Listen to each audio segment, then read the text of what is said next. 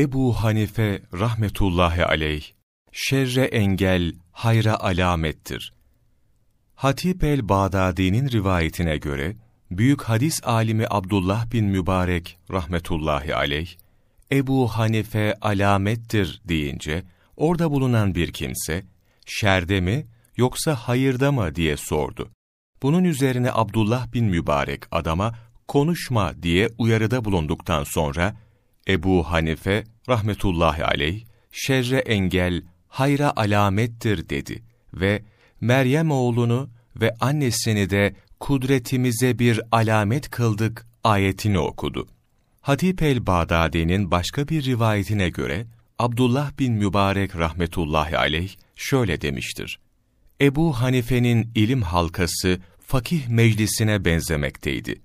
İmam-ı Azam Ebu Hanife, güzel yüzlü, güzel giyinen bir kimseydi.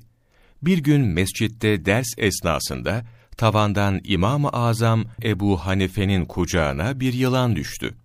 Onun dışında herkes korkarak kaçtı. İmam-ı Azam Ebu Hanife rahmetullahi aleyhin yerinden kımıldamadığını ve sadece yılanı kucağından attığını gördüm. Allah Celle Celaluhu beni İmam-ı Azam Ebu Hanife ve Süfyan ile karşılaştırmasaydı, ben de diğer insanlar gibi olurdum. İbnül İmad, Zehebi gibi alimlerin nakline göre, İmam-ı Azam Ebu Hanife anıldığında, Ahmet bin Hanbel rahmetullahi aleyh ona dua ederdi. İmam-ı Azam Ebu Hanife'nin kadılığı kabul etmediği için kırbaçlandığı haberi, Ahmet bin Hanbel'e mihne döneminde ulaştığında ağlamış ve ona dua etmiştir. İmam-ı Azam Ebu Hanife'nin kadılık teklifini reddetme fikrinden dönmesi ise çok kötü sonuçlar doğurabilirdi. Onun kadılık teklifini kabul etmemesi, devlete kadılık yapılmayacağı için değildi.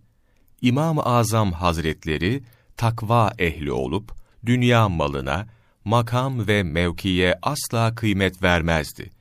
Bilemediğimiz daha başka sebepler yüzünden bu teklifi kabul etmedi. Doktor Muhammed Kasım Abduh el-Harisi, muhaddisler nazarında İmam-ı Azam Ebu Hanife, Cilt 1, sayfa 203-204, 16 Ocak Mevlana takvimi